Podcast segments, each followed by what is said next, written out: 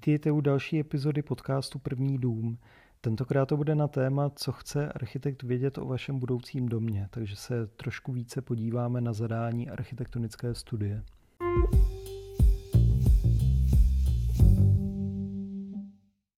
Cože slyšíme my architekti na začátku od klientů nejraději? Taky si myslíte, že je to ono bájné, máte zcela volnou ruku? Tak to vás vyvedu z omilu. Ve skutečnosti je něco takového spíše noční můrou. Každý architekt přistupuje k navrhování domu trochu jinak, ale málo který má rád zadání zcela bez omezení.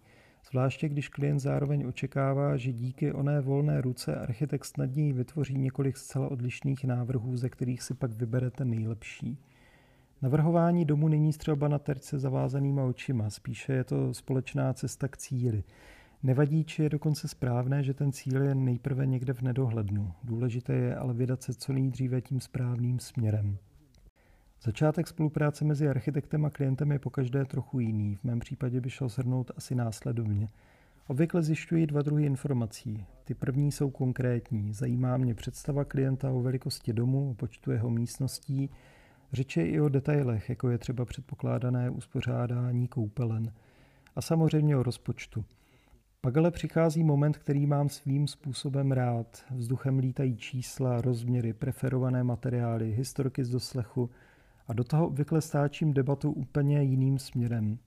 Chci, aby mi klienti řekli něco o sobě, co od budoucího domu očekávají, jak žijí nyní, co rádi dělají, co by rádi dělali a co dělat nechtějí, jak tráví rána, jak tráví večery.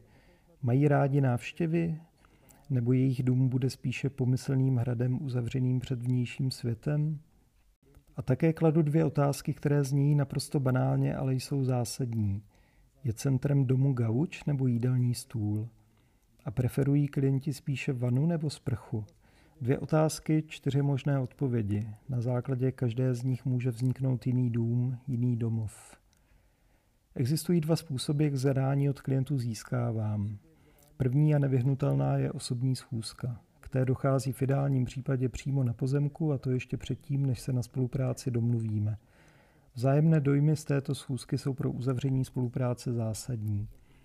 Pak je zde ještě druhý způsob, který nikdy nevnucuji, ale jsem rád, pokud k němu dojde. Klienta požádám o napsání eseje o tom, jak ve svém budoucím domově bude žít. Mou snahou je zjistit, co klient chce a co potřebuje, nikoliv jak si to konkrétně představuje. Vše má svůj rub a líc a tak i vůči zcela volnému zadání stojí opačný extrém. A tím je příliš konkrétní představa, často nabývající podoby již existujícího domu. Je-li takový dům alespoň v naší zemi, doporučuji jít rovnou za jeho autorem. Ale pokud je tato představa typu pejsek a kočička vařili dort, bude lepší najít nejbližšího projektanta, ne architekta, který bez sporu rád zhmotní. Klient tak ušetří peníze za podrobnou studii a asi i mnoho nervů. A bude-li mít štěstí, nikdy se nedozví, že jeho domov mohl vypadat i jinak, trochu lépe. A pravděpodobně by nakonec byl i levnější.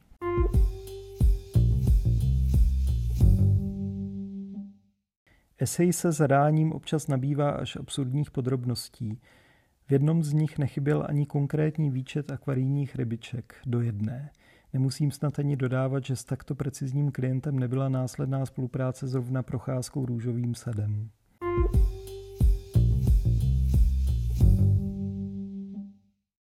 Fenomén Excel. Zkušenost s ním má mnoho architektů, včetně mě – Jde o zadání v podobě vysněného půdorysu vytvořeného v tabulce, v níž má každý řádek a sloupec pomyslných 10x10 cm.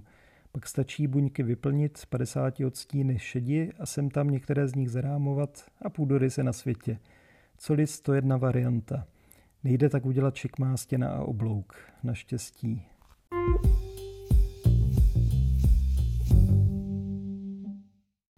Galerie v Pinterestu jsou fajn, díky nim je hned zřejmé, co se vám líbí a co máte rádi. Já sám jsem takto od klientů nazbíral už spoustu chytrých nápadů a detailů a sám se s klienty často s něčím z mé Pinterestové či v mém případě spíše Evernoteové sbírky podělím. Když už se ale do zhromažďování obrázku pustíte, myslete na to, že čím jich bude více, tím lépe. Pro architekta je důležité, může-li si na základě mnoha konkrétních příkladů udělat obecný závěr a ten pak promítnout do návrhu přímo pro vás.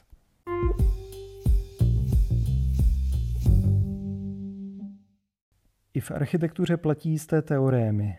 Jedním z nich je, že ten vysněný dům z časopisu je tak skvělý právě proto, že stojí na svém místě. Obvykle je to ve švýcarských Alpách nebo ve zcela jiném klimatickém pásmu. Byl navržen skvělým architektem pro konkrétního klienta na základě jeho jasně formulovaného zadání no a ostatně měl taky o řád vyšší rozpočet. Kalifornský dům ať zůstane v Kalifornii. Ten u Prahy bude trochu jiný, jen pro vás a tím pádem lepší.